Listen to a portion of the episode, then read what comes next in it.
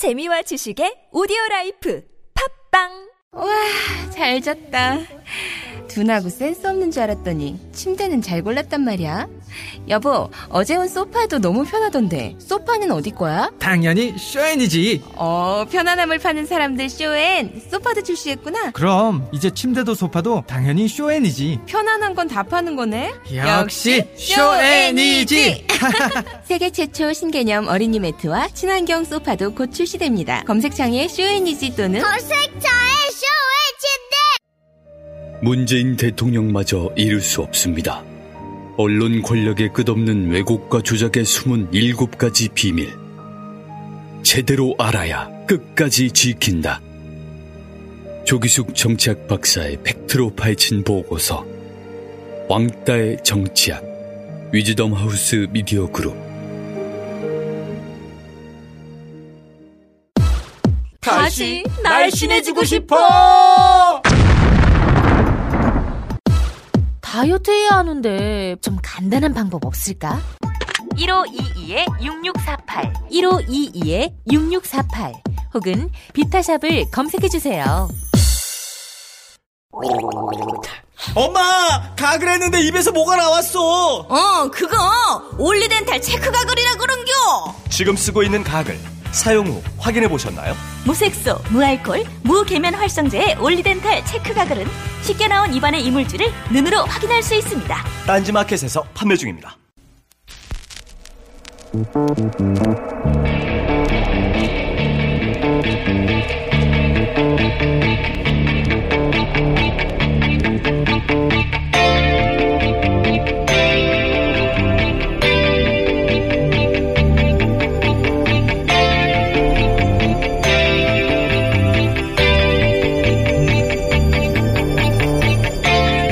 안녕하세요. 김원준입니다. 문정인 특보 발언으로 파장이 크다고 보도한 언론들은 그 근거로 미국 정가 발언들을 거론했습니다. 예를 들면 전략국제연구센터 CSIS의 마이클 그린 부소장이 환경 영향 평가를 해야 한다는 발언에 대해 한국은 사드 배치를 위해 법적 절차를 서둘러야 한다고 했단 말을 들면서 큰일 났다는 식으로 보도를 했습니다.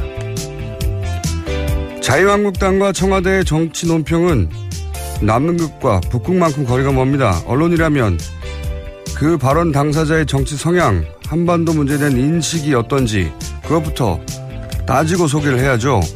CSIS는 군사 외교 분야 싱크탱크로 그 친일본적 성향이 잘 알려져 있죠. 부소장인 마이클 그린은 일본어에 능통한 대표적 친일 전문가로 아베 정부가 표방하는 강경, 강경 대북 정책과 그 인식의 궤를 같이 하는 사람입니다.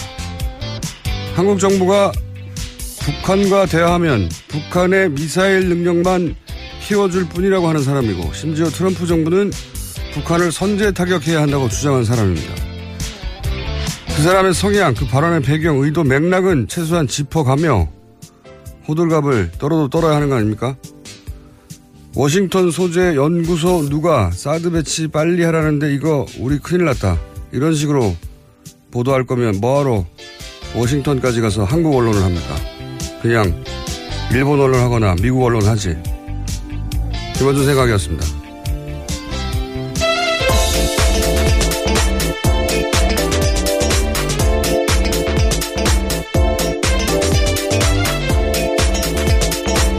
시사인의 김은지입니다. 저는 이 문특보 발언 내용과는 별개로 워싱턴발 기사가 평소에 문제가 많다는 생각 합니다. 네. 잠깐, 잠, 잠깐 전에 얘기했던 그 마이클 그린 같은 사람은 유명한 사람이거든요. 아주. CSIS라는 그 싱크탱크가 유명하기도 하지만 거기도 친일본 성향으로 여러 번 성향을 드러낸 적이 있고 이 마이클 그린이라는 사람 아주 유명해요. 일본어도 능하고 2014년인가요? 위안부 문제 덮으려고 그 일본군이 위안부를 강제 동원했다고 인정하고 사정했던 고노다마 있잖아요. 네네. 그 고노다마를 무력화시키는 조치들을 하죠. 아베 정부가. 그때 이 CI, 아, CSIS 여기서 그 포럼 같은 데서 한국이 일본을 잘 이해하지 못하는 것 같다고 일본 정부를 대신해서 한국을 훈계하던 그런 발언을 하던 곳이거든요, 여기가. 그리고 그 중에서도 제일 유명한 사람이 마이클 그린이에요. 네. 친일본적 발언을 하는 것으로. 이게 이제 일본 정부가 싱, 미국의 싱크탱크를 잘 관리해 왔기 때문이기도 하지만 그러니까 우리 기자들 잘못은 아니죠. 이 성향을 그렇게 가졌다는 것이 그 싱크탱크가. 그래도 그쪽 발 소식을 전할 때는 어, 그 전후 배경을 얘기해 줘야 되는 거죠. 예를 들어 조갑재 씨가 문재인 정부 하는 거 보니까 대한민국 곧 망한다. 이렇게 발언을 했다고 치죠. 그러면 전문가들이 한국이 망한다고 생각해. 큰일 나. 이렇게 보다면 조갑재 씨의 이제 정치 성향이나 뭐 과거 발언이나 스탠스 이걸 빼고 그렇게만 보고 보도하면 이게 제대로 된 기사가 아니잖아요. 마찬가지예요. 트럼프 자충우도라는 즉흥적인 성격 때문에 걱정하는 전문가들 많거든요. 한쪽 극단 발언만 싣고 큰일 났다. 이런 식의 워싱턴 보도 발 기사가 너무 많다. 네, 이거 한번 나중에 모아서 정리를 해볼까 합니다. 네. 문제가 많아요. 네. 네, 세계로 뻗어나가는 관심을. 자, 다음 뉴스는요? 네, 정유라 씨에 대한 두 번째 구속영장 기각됐습니다. 영장 기각 사유는 다음과 같은데요. 추가된 혐의를 포함한 범죄 사실의 내용, 피의자의 구체적 행위나 가담 정도, 그에 대한 소명 정도, 현재 피의자의 주거 상황 등을 종합하면 현 시점에서 구속의 사유와 필요성이 있음을 인정하기 어렵다라는 겁니다. 저는 왠지 기각될 것 같았어요. 왜냐하면 이, 이 판사가 특검 마지막 영장이었죠. 이영선 행정관. 네, 권순호 네. 부장판사죠. 어, 그때도 기각됐고, 예, 그리고 이분이 대표적으로 우병우 민정수석은 기각시키고 고영철 씨는 구속시킨 분이거든요.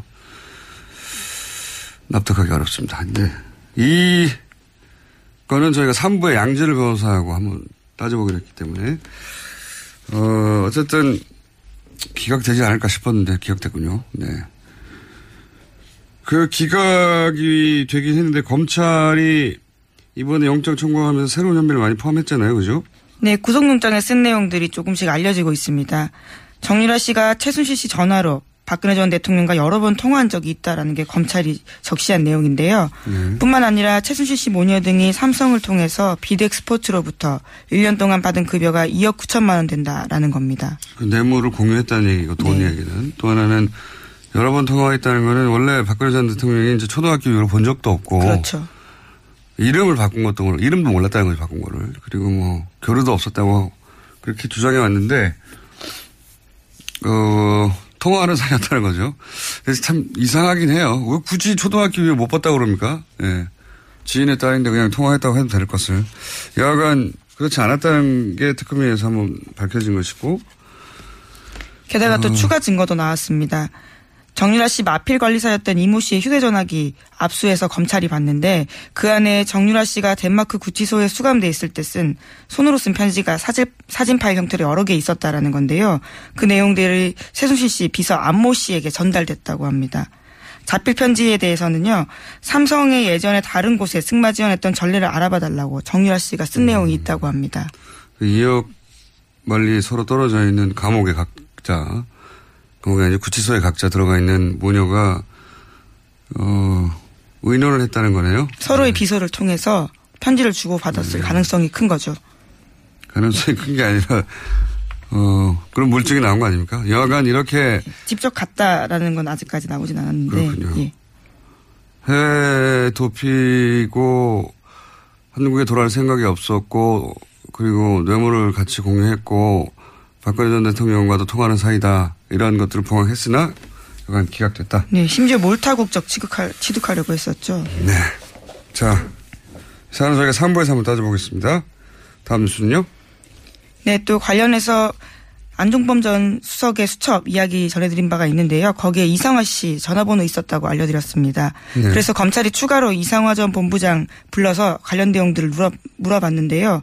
삼성 쪽에서 독일 계좌로 송금해 올 때마다 최순실 씨 요청으로 그때그때 보고했다라는 진술을 했다고 합니다. 음, 이분이 어, 독일 돈 심부름을 한 사람 아니냐. 네, 금고지기로 지목되고 네, 있습니다. 금고지기. 돈 심부름이라 보다는 금고지기가 적당한 표현이겠네요. 근데 이제 이분이 한 일이 삼성으로부터 최순실 씨에게 입금이 될 때마다 최순실 씨에게 지점장이었는데 지점장이 개인에게 알려줬다는 거죠. 어, human alarm인 거죠. human alarm. 네, 그렇죠. 예, human alarm인 것이고 human 문자 통보 온 거죠. 어, 이런 얘기도 했었죠. 최순실 씨가 이야기하니까 바로 청와대에서 전화 와서 최순실 씨가 실세라는 걸 알았다. 그렇죠. 예. 이런 정황이 또 하나 나왔군요. 뭐, 앞으로 추가로 재판이 진행되면서 우리가 몰랐던 사실들이 많이 밝혀질 것 같아요. 네, 지금 재판 계속 진행되고 있습니다. 이재용 삼성전자 부회장 재판에서도 어제 새로운 주장들이 나왔는데요. 삼성 쪽에서는 말 소유권이 여전히 삼성그룹에 있고 삼성은 국가대표 승마단의 훈련을 지원하려 했던 것 뿐이었다라는 식의 이야기를 한 겁니다. 개인적으로 가장 어제 나온 뉴스 중에 재밌는 뉴스입니다, 이게. 예. 삼성의 재밌는 반격이죠, 이게. 우리가 여러 번 저희 방송을 통해 소개한 말세탁. 그렇죠. 예. 말세탁에 대한 반박인 거죠. 네, 말세탁 아니다라고 반발한 건데 주 씨 오랜만에 합니다. 왜냐하면은 다시 한번 기억을 되살리자면 삼성이 삼성 소유 말 두 마리를 말 장사한테 팔죠. 네. 그렇게 거래 하나가 있고 최순실 씨가 말 두 마리를 말 장사로부터 사죠. 네, 싸게 아주 싸게 예, 삽니다. 그 거래 하나가 있고 거래 두 개가 있는 겉으로는 두 개가 있는 거래인데 실제로는 삼성이 말 두 마리를 말 장사에게 팔고 허위로 매매 계약서를 맺은 뒤에 돈을 받지 않았다. 네, 잔금을 받지 않았다는 네, 거죠. 받지 않았고 그리고 최순실 씨는 이어서 새로운 말 두 마리를 그 말 똑같은 말 장사한테 사면서 새로운 두 말의 가격 전부를 내는 게 아니라 삼성이 돈을 받지 않은 그 두 말의 가격을 뺀 차액만 지불했다. 그러니까 실제로는 삼성이 자기 소유의 말들 값을 최순실에게 준 것과 같죠. 네, 사실상 뇌물을 줬다라고 볼 수 있는 거죠. 네, 그 교환 계- 계약, 그러니까 비밀 계약, 이게 증거다 하면서 특검이 이제 흔들었던 것이고, 근데 이제 어제 나온 삼성의 반격의 내용이 뭐냐면, 말 중개상과 매매 계약을 팔았던 계획이 있지 않습니까? 두 마리를 처음에, 최초에, 첫 번째 계약. 해제하고 말 소유권을 돌려받았다는 겁니다. 네, 그것도 올해 5월 말입니다. 예. 예. 말을 돌려받았다는 게 바로 원래 말 소유권이 삼성에 있었다는 증거 아니냐. 어, 그럼 그게 증거가 되는지도 저는 어, 의아하지만 그리고 문제가 된 여기가 제일 재밌습니다. 문제가 된 말 세탁을 한 그 교환 계약. 이거는 삼성 모르게 최순실 씨가 말 장사와 몰래 맺었다는 거예요. 삼성이 속았다는 겁니다. 저희 굉장히 재밌는 반격이라고 생각하는데 삼성은 물론 세계적인 기업이에요. 네. 이번에 이사분기 영업이익도 세계 1위에요. 애플 넘어서. 대단한 기업인데 근데 이제 국내에서 이제 문제를 해결할 때 워낙 권력과 딜을 해서 해결하던 습성이 나와서 그런 건지 이게 굉장히 우스운 답변이라고 생각하는 게 지금 주장은 삼성 주장은 최순실 씨가 삼성을 속이고 말장사 몰래 삼성말을 교환한 계약을 맺었다는 거잖아요. 네, 지금 그렇게 주장하고 있습니다. 예. 어제 갑자기요. 예. 근데 이게 최순실 씨 혼자 되나요? 말장사도 동의를 해야 되는 거잖아요. 근데 말장사가 한국의 아줌마와 손을 잡겠다고 삼성하고 손을 또- 펼쳐내나요? 이게 좀 말이 안 된다고 생각해요. 그리고 삼성과 앞으로 거래하겠다는 맺은 거래 규모가 얼마인데. 그리고 최순실 씨는 이 교환 계약이 최순실 씨 입장에서 이익이에요. 삼성 말값을 주지 않고 차익만 지불하면 되니까. 말장사는 근데 삼성을 속일 만큼의 이익이 없어요. 말장사, 이게 삼성을 속이는 엄청난 리스크. 자기가 삼성과 하- 앞으로 하게, 하겠다고 맺어진 여러 가지 계약들. 엄청난 계약이 있는데, 아니, 이, 이 아줌마한테 말을 싼 값에 주려고, 더군다나 최순실은 이익이지만, 본인은 아무런 이익이 없지 않습니까? 그렇죠. 차액의 몇 배를 주는 것도 아니고, 예. 근데 그렇게 해명을 했습니다, 삼성이. 예, 어제 특검 쪽에서는요, 뇌물 줬, 설사 줬다 돌려받았다고 하더라도 뇌물죄가 성립되지 않는 건 아니다라고 반박하기도 했고요. 당연하죠. 예, 게다가 또 당연한데. 지난해 10월 중순까지 정유라 씨가 그 말 다 탔다라는 겁니다.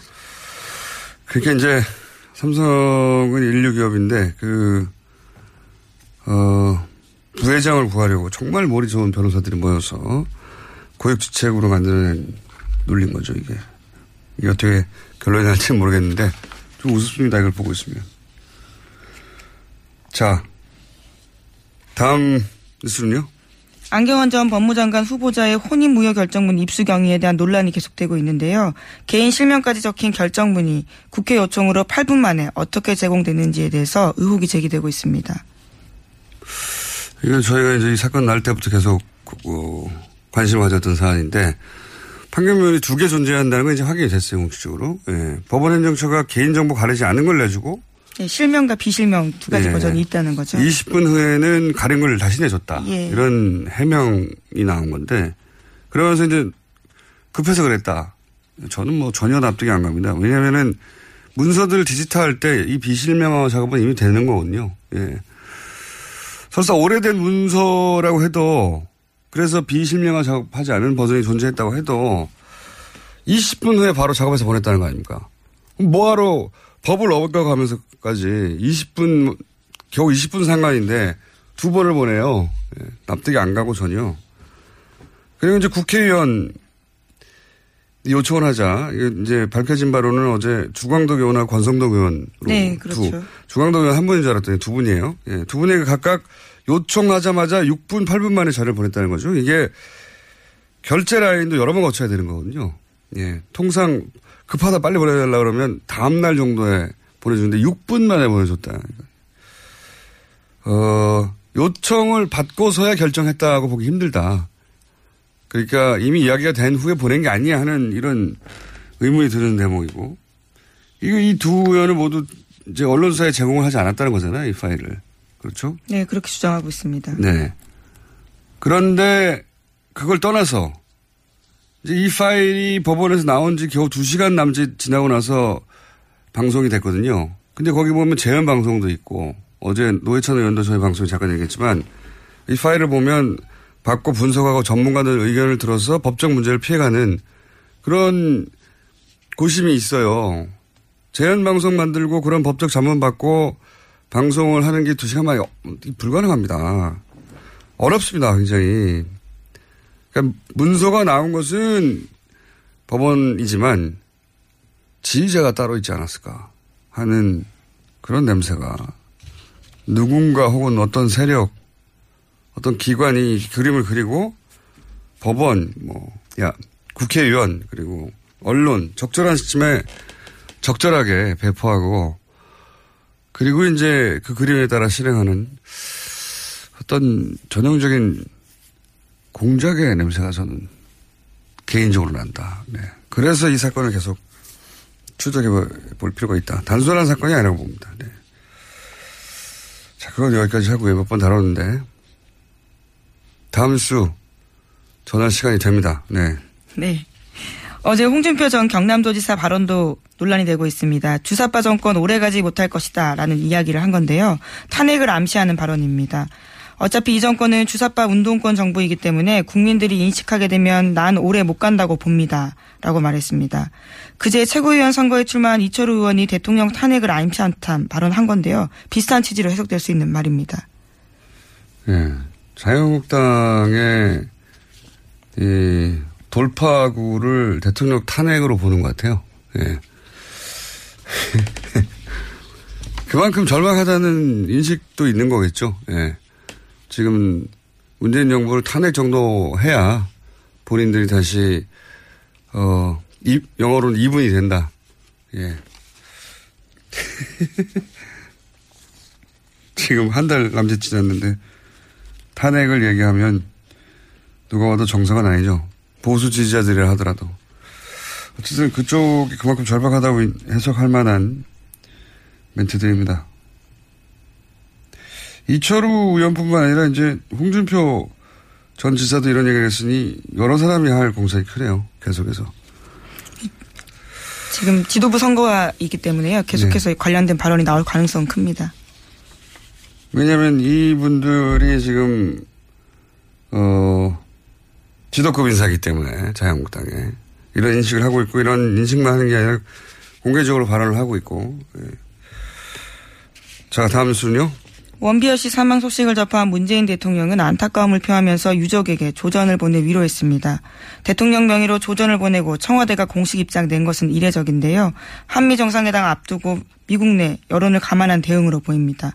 다만 청와대는 한미 정상회담 의대는 아니다라고 밝히고 있습니다. 당연히 의제는 아니죠. 북한이 한 일이니까. 예, 안타까운 일인데, 어, 이 일로 이제 한미 회담의 주도권 잃지 않으려고 하는 액션이기도 한 거죠. 예, 조전을 보내는 것도. 외교의 일환이라고 봅니다. 자, 다음 뉴스는요? 네, 미국 소식입니다. 러시아 스캔들에 대한 질문이 따라다니자 백악관은 급기야 브리핑 취재 막아버렸습니다. 매일 오후 방송사들이 중계하던 정례 브리핑을 지난주부터 촬영하지 못하도록 한 건데요. 이에 CNN이 반발하면서 영상 녹화는 끄고 음성만 보내자 백악관은 오디오 중계마저 차단했습니다. 재밌습니다. 예. 전 세계에서 대통령의 육성으로 대국민 성명을 라디오로 중계한 첫 번째 나라가 미국이에요. 제가 알기로는. 시대를 엄청나게 지금 역행하고 있는 겁니다. 예. 대신 라, 트위터로만 계속 소통하고 있습니다. 라디오, 어, 라디오, 수십 년 전에도 라디오로 대통령이 대국민 성명을 내고 했었는데, 이제는 이제 브리핑에서 오디오도 중계 못하게 꺼버렸군요. 예. 트럼프 대통령이야말로 끝까지 갈 수 있을까요? 예. 계속 얘기하지만 너무 이상한 일을 많이 하고, 어, 물론 여기 대통령, 트럼프 대통령이 하는 일을 잘한다고 박수친 사람도 미국에 있죠. 정반대로 이게 도대체 말이 되느냐고 하는 사람도 있고요. 예. 근데 그 중에서 북한에 관해서는 트럼프 대통령조차 김정은 어, 만나겠다고 하는데 선제 타격을 하라고 한 사람 말을 따서 문, 문재인 특보를 공격하는 거예요. 너무 웃긴 거예요, 사실은. 어, 근데 우리는 모르잖아요, 잘. 자, 그래서 제가 워싱턴 발 뉴스에 문제가 많다고 하는 거고요. 누굴까요? 이 문서 유출은 문서 유출이라기보다는 그림의 설계자는 검찰일 수도 있고요. 법원일 수도 있고요. 당사자들이니까 국정원일 수도 있습니다. 뭐 여기까지 해야 될 것 같습니다. 지금까지 시사인의 김은지였습니다. 감사합니다. 골반 잡자 바로 잡자 바디로직 허리 통증 바로 잡자 바디로직 몸매 교정 바로 잡자 바디로직 자세가 좋아지는 골반 교정 타이즈 바디로직 검색창에. 골반 교정 바디로직 삐딱한 남성 골반 허리에도 역시 바디로직입니다. 바디로직의 효과를 못 느끼셨다면 100% 환불해드립니다. 자세한 환불 조건은 홈페이지를 참조하세요. 아무도 묻지도 따지지도 않고 가입하셨다고요? 보험은 너무 어려워요. 걱정 마십시오. 마이보험 체크가 도와드립니다. 1800-7917 마이보험 체크로 지금 전화 주세요. 1800-7917 이미 가입한 보험이나 신규 보험도 가장 좋은 조건을 체크해서 찾아드립니다. 인터넷 한글 주소 마이보험.com 또는 카카오톡에서 아이디 검색 마이보험을 친구 추가하여 상담하실 수 있습니다. 모닝똥? 제겐 사치였죠. 내가 토끼인지 토끼똥이 나인지 내가 변을 본 것인지 변을 당한 것인지 나는 바나나이고 싶다. 간혹 구렁이이고도 싶다. 미궁 대장사랑! 추억 미궁 대장사랑이 찾아드립니다. 혈중 콜레스테롤 개선과 배변 활동에 도움을 주는 건강기능식품입니다. 검색창에 미궁 대장사랑 미궁 장사랑 이름 바꿨어요. 프로바이오틱스 12종 추가. 미궁 대장사랑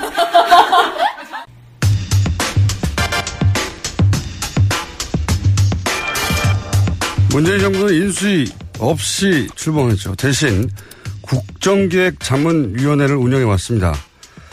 국정기획자문위원 위원장 더불어민주당 김진표 의원 전화 연결되어 있습니다. 안녕하십니까 위원장님. 네, 안녕하세요. 네, 네 다른 사안보다 먼저 어, 국정기획에서 인사제도 개선을 위한 테스크포스 꾸렸다고 하는데 인사청문회 문제로 지금 아주 여의도가 시끄럽지 않습니까? 우선 네. 현재 제도에 어떤 문제가 있다고 어, 생각하십니까? 예, 지금까지 이제 운영되어 온 기준 중에서 병역 면탈이라든가요, 부동산 투기, 세금 탈루, 이 자체, 이런 세 가지 부분에 대해서는 어, 철저히 그 원칙을 지켜야 되고 철저히 그 잘못된 걸 가려내야 한다고 생각을 합니다. 네. 근데 이제 문제가 위장 전입이라는 거요. 예. 이것이 2005년 장관들에 대한 청문회가 본격적으로 시작되기 전에는 아, 우리 사회 대부분의 사람들이 별다른 죄의식이나 또 범법의식 없이 에, 저 자녀들 교육을 위해서 어, 또 뭐 여러 가지 직장 이전 등의 경우 그냥 그 통상 이 주소 불일치 행태를 보여왔거든요. 네. 그래서 이제 이 문제는 시점별로 좀 차등을 줘야지 옛날 행위할 행위 시에는 아무 의식 없이 했는데 이제 와서 다 그게 죄가 되고 잘못이 되는, 되는 것으로 받아들이니까 그 문제가 하나 있고요.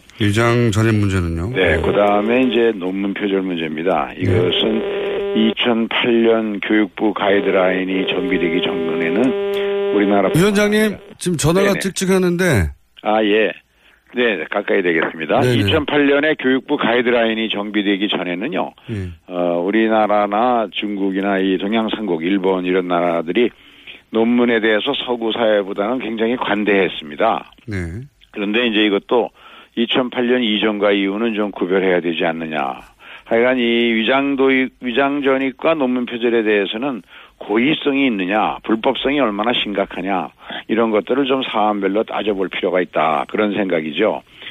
어, 왜냐하면 지금 음, 현재와 같이 운영되는 기준을 그대로 적용하게 되면은 어, 행위 시에는 별 문제 없이 다 똑같이 그렇게 해, 해오다가 나중에 이제 우리 사회의 문화 규범이나 도덕 규범이 바뀌어서 그러면 그 바뀌어진 기준으로다가 모두 재단해서 그걸 가지고 문제를 삼게 되니까 과거에 성, 저, 전공 교체할 때마다 우리 사회의 저 소중한 인재들을 희생시키는 그런 문제가 있었거든요.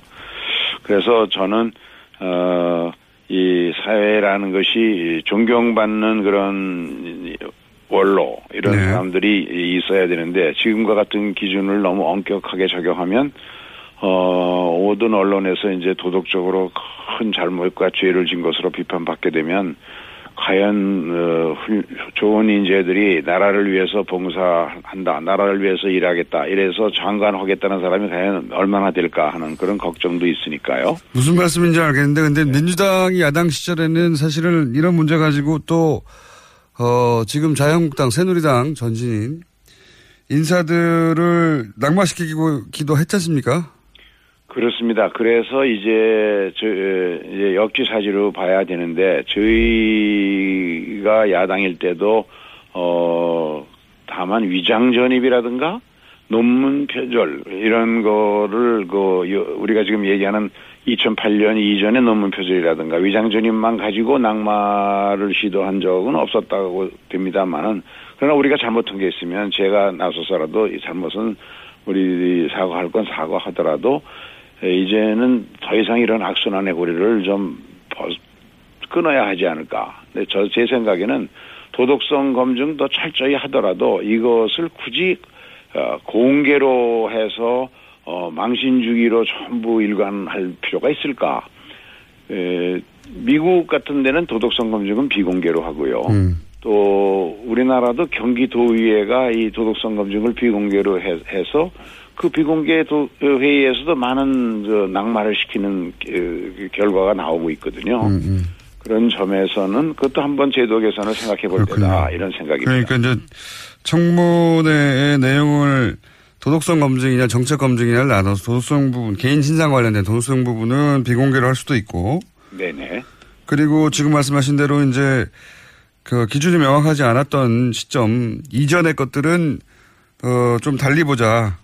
그렇죠. 그래서 얼마나 반복해서 여러 번에 걸친 행위가 있었나, 그리고 고의성이 있었나, 심각한 법규 위반이 있었나, 이런 것들을, 예, 그, 위장 전입과 논문 표절에 대해서는 그 시점을 기준으로 해- 해서 과거에도 그렇게 적용을 해온 점이 있습니다만 좀 분명히 할 필요가 있다 하는 생각을 가지고 그러면 이 테스크포스가 이 개선안을 언제쯤 마련해서 결국은 이건 법 개정으로 이어져야 되는 거 아닙니까? 언제쯤 마련되게 되는지부터 우선 궁금합니다. 저희 생각은 이제 저희 국정기획자문위원회가 7월 5일까지 끝나는 걸 목표로 지금 하고 있습니다. 그래서 네. 그때까지는 다 결론을 내려고 하는데 에, 이것은 청문 국회 인사청문회에 관한 규정이나 법을 고쳐서 반영할 수도 있겠죠. 그런데 에, 우선 이렇게 만들어지면 정부에서 어, 인, 새로운 그 기준에 따라서 앞으로 모든 인사의 검증을 새 제도로 함- 하지 않을까 하는 생각입니다. 제도화하려면 결국 그 청문회 관련 법안을 어, 수정해야 되는데 이게 야당과 합의가 될까요?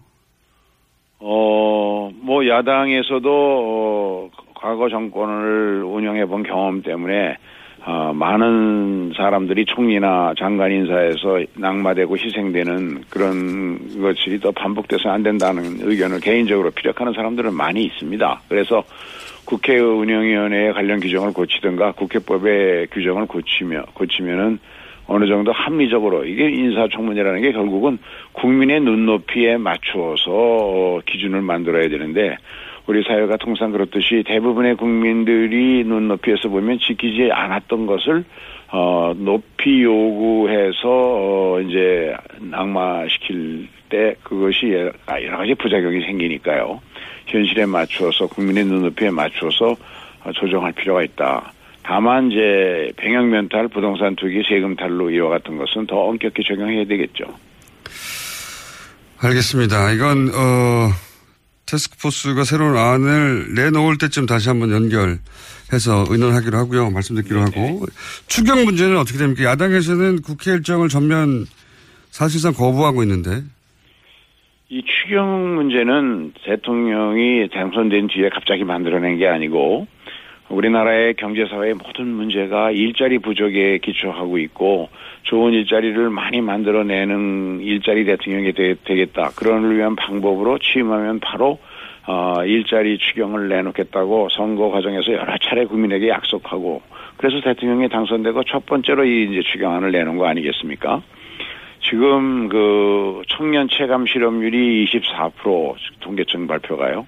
그리고 현대경제연구원이 발표한 그 구직 포기자까지 포함하면 34%.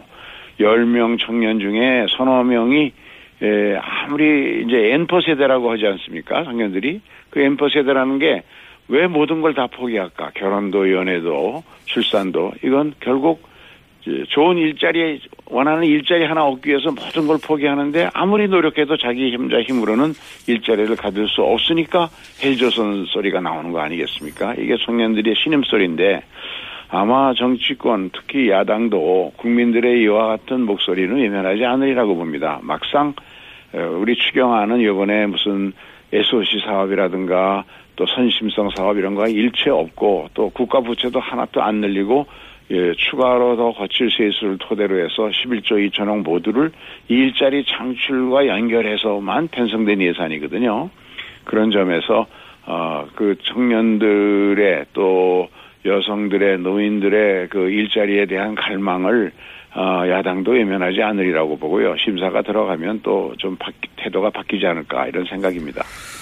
알겠습니다. 이 지금은 오늘은 시간이 짧아서 계획만 듣는데요. 그러니까 인사 검증 기준을 좀 개선하겠다 타스크포스를 만들어서 근데 이 문제에 사람들이 국민들이 아주 관심이 많기 때문에 안이 나오면 그때 다시 연결하기로 하고 예. 한 번만 한 가지만 더 네네. 여쭤보겠습니다. 이 어, 각 부처들에서 보고를 받으셨을 텐데 네네. 이런 말씀하셨습니다. 어, 부처들이 대통령 공약을 베끼고 표지만 바꿔서 가져왔더라. 이게 어떤 말인 어떤 이야기입니까?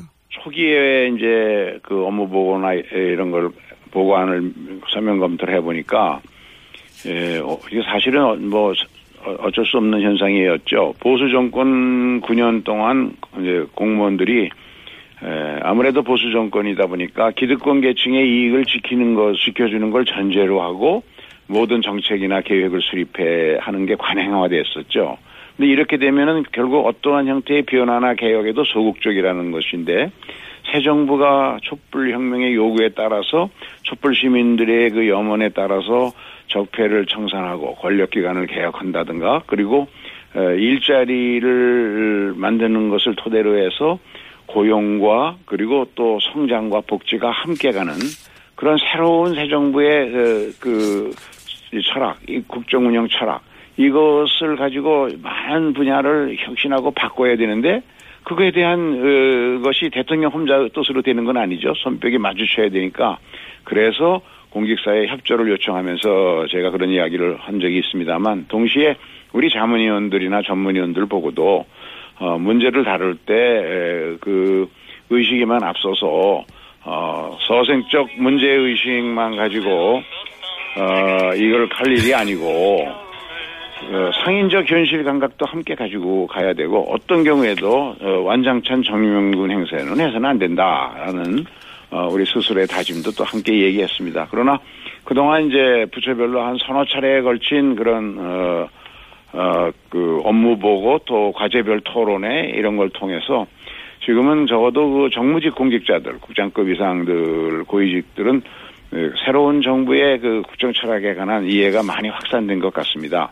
앞으로 이제 정책 실행 계획을 만들고 이걸 집행하는 과정에서 국민 한 분한 한 분이 아, 야, 정부가 바뀌니까 정말 일하는 스타일이 바뀌었구나. 공무원들이 일하는 자세가 달라졌네. 하는 걸 느낄 수 있도록 일선 현장까지 새 정부의 국정 철학이나 국정 이 정책들이 전파되고 확산되도록 해야 하는 일이 우리 새 정부의 임무이고 또 우리 국정기획자문위원회가 의도하는 것도 바로 그런 것이다라고 말씀드립니다. 알겠습니다. 어, 방송 문제 그리고 뭐 통신비 문제 제가 여쭤볼 게 많은데 아직 활동이 끝난 게 아니기 때문에 네. 오늘은 인사만 나눈 걸로 하고요. 네네. 저희가 7월 5일 날 활동이 끝나면 그때 스튜디오에 한번 모시겠습니다. 오늘 말씀 감사합니다. 네, 감사합니다. 네, 지금까지 더불어민주당 김진표 의원 국정기획자문위원회 위원장이었습니다.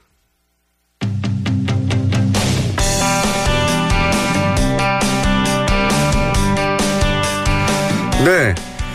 바른정당 대표 출마자들 저희를 연속 인터뷰하고 있습니다. 어제 지상욱 의원이 사퇴를 했습니다 해서 출마자가 줄어든 상황입니다. 하태경 후보에 이어서 오늘은 정운천 후보 만나보겠습니다. 안녕하십니까, 의원님? 안녕하세요. 네. 예, 정운천입니다. 우선 지상욱 의원님 상황을 간단하게 소개해 주십시오. 네, 문자가 많이 왔어요. 어, 갑자기 이제 모친이 그, 어, 아픈, 아픈 관계로요. 어, 갑자기 이렇게 사퇴를 하게 됐는데 매우 안타깝고, 어, 모친께서 빨리 회복되시길 네. 원합니다. 그런 상황이군요. 자, 어, 우선 출마의 변 간단하게 왜 내가 바른정당의 당 대표에 출마했는지 간단하게 표현해 주십시오. 지금 바른정당이 위기입니다. 그런데 제가 20년 만에 호남 호남에서 선거혁명으로 어, 보수의 깃발을 꽂은 그 에너지로 또 초선이면서 또 총동식품부 장관을 역임했고 뭐 이러한 에너지를 모아보면 지금 위기의 바른정당을 다시 회복시킬 수 있는 에너지는 바로 적임자가 정은천이 아닌가 해서 출마했습니다. 여보세요? 출마변이 약간 임팩트가 부족한 것 같습니다. 의원님. 그러니까 호남에서 첫 번째로 당선된 어, 새누리당 의원이다. 이게 첫 번째. 새누리당, 새누리당 의원으로 당선은 됐는데 보수의 불모지 지금 호남에서 유일한 대표가 정은천이고요. 예. 지금 보수가 괴멸되어 있는 상태에서 그 괴멸을 살릴 수 있는 것은 호남에서 시작해서 전국으로 퍼져나가는 힘이 있어야 예. 아, 보수의 혁신이 되고 거기에서 어, 새로운 미래를 열 수 있다 이렇게 보고 있습니다. 그러면 다른 분들 뭐 하태경 후보라든가 네. 다른 분들 이혜원 의원이라든가 어, 그분들에 비해서 본인은 어떤 강점이 있기 때문에 그분들이 나왔음에도 불구하고 나오신 건지 네. 본인의 차별점과 강점은 아, 어디 있습니까 예. 지금 이번에 이제 우리 연찬회에서요. 예. 원내 문제는 원내 대표가 선수회에 따라서 하고 예. 바른정당의 당 대표는 전국을 어우를 수 있는 예. 개혁적이고 또 실용적인 그러한 당, 당의 선수의 관계 없이 한번 해보자. 그래서 오히려 초선이 새로운 개혁을 할 수 있는 출발점에서는 더 어, 국민들한테 어필될 수 있을 것이 아닌가 저는 이렇게 보고 있습니다. 대답이 참 짧으십니다. 저희 짧습니까? 네, 저희하고 인터뷰가 처음이시라 그러신 것 같기도 하고 저 아니, 그게 아니고요. 예. 그게 아니고 말을 많이 하는 저는 말꾼이 아니고 일꾼이거든요.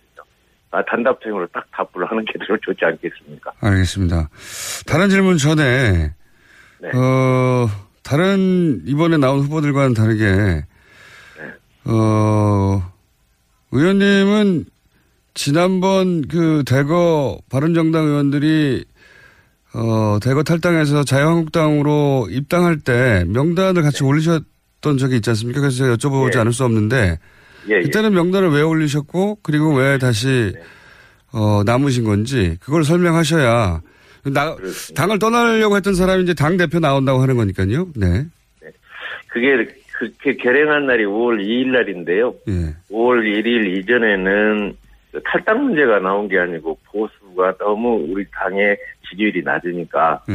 보수 단일화를 하자, 예. 보수 통합을 하자 해서 그 통합파 탈당파가 그 통합 보수 단일화를 좀 진행을 했거든요. 네. 근데 5월 1일 마지막 날 그게 탈당 쪽으로 이렇게 기울어서 예. 나는 아니다. 나는 전주에 가서 어, 전주 시민들의 뜻을 받들어서 결정을 해야지 내가 결정할 수 있는 사안이 아니다. 하고 저는 내려가서 이틀, 3일 동안 어, 수렴을 통해서 지키는 걸로 해가지고 오히려 저는 어, 바른정당 20명의 그, 그 교섭단체를 확실하게 지킴으로 해서 큰 기여를 했다고 생각합니다. 그때 탈당계를 내지 않으셨나요?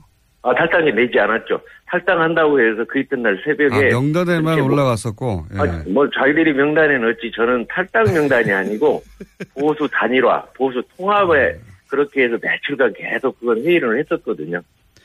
전주 시민의 뜻을 들어 내려가신 게 아니라 당시 빅모상 때문에 어쩔 수 없이 내려가셨다가 아니요. 그, 그 타이밍에 음, 그 타이밍을 잘 피하셔가지고 예. 아니 그게 아니고 장모님은 예. 30일 날 일찍 돌아가셔가지고 30일 날 1일 날 이제 장례를 치르고 이제 2일 날 이제 1일 날 발인하고 1일 날 저녁에 그 모임에 갔어요 사실은 꼭 오라고 그래서 아니 갔더니 무슨 탈당 얘기가 나와서 나는 아니다. 나는 거기 중단한다. 나는 현장에 내려가서 결정. 왜냐하면 제가 그냥 그때 그렇게 얘기할 수는 없었던 것이 탈, 그 통합파들하고 계속 같이 했기 때문에 제가 빠져나오려고 하면 명분이 확실하게 있어야 할 거 아니겠습니까? 그래서 현장에 내려가서 의견 수렴한, 수렴하고 나서 결정하겠다.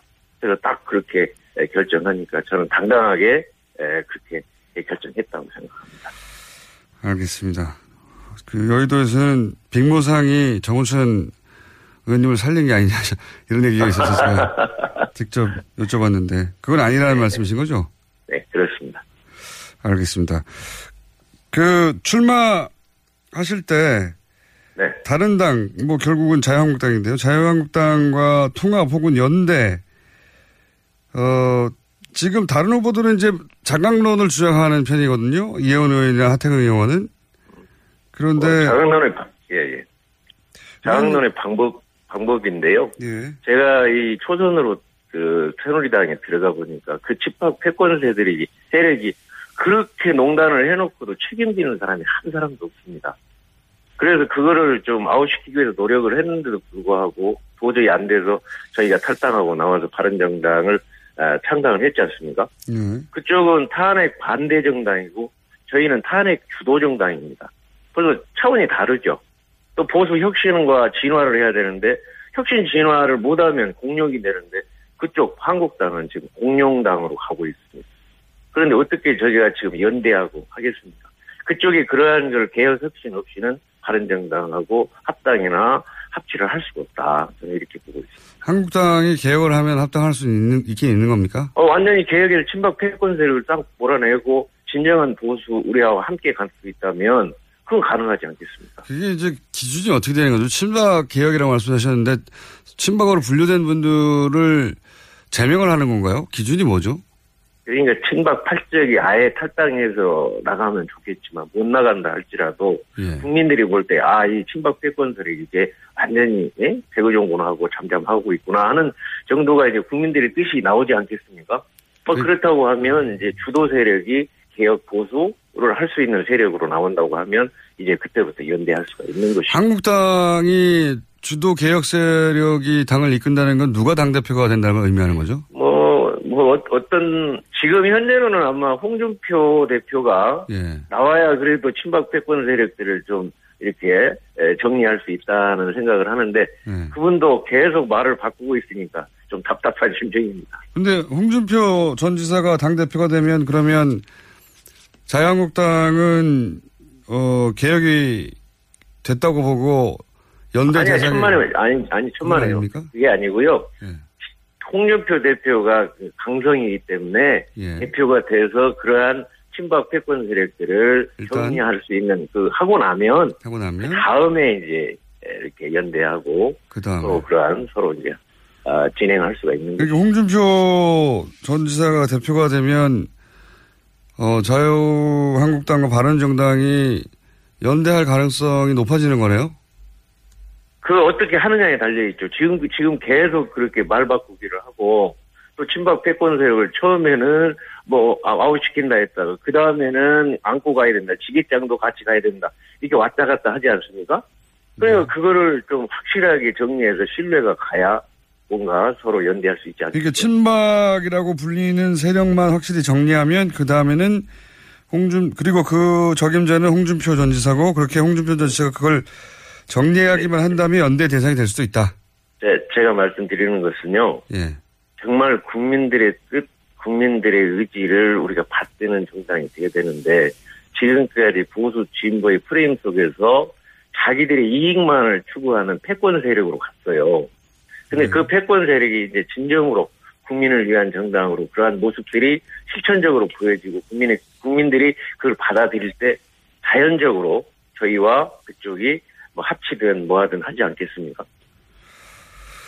알겠습니다. 어, 대표가 되시면 저희가 다시 한번 그 문제는 여쭤보기로 하고요. 국민의당 호남이 지역구시니까 국민의당하고의 연대도 생각해 보셨을 것 같은데. 물론입니다. 지금 어, 선진화법에 따라서는 180석이 중요합니다. 국민의당과 저희하고 연대하면 캐스팅 보트를 줄수 있습니다. 네. 따라서 국가 발전을 위해서 연대할 수 있는 방안은 찾아볼 생각입니다.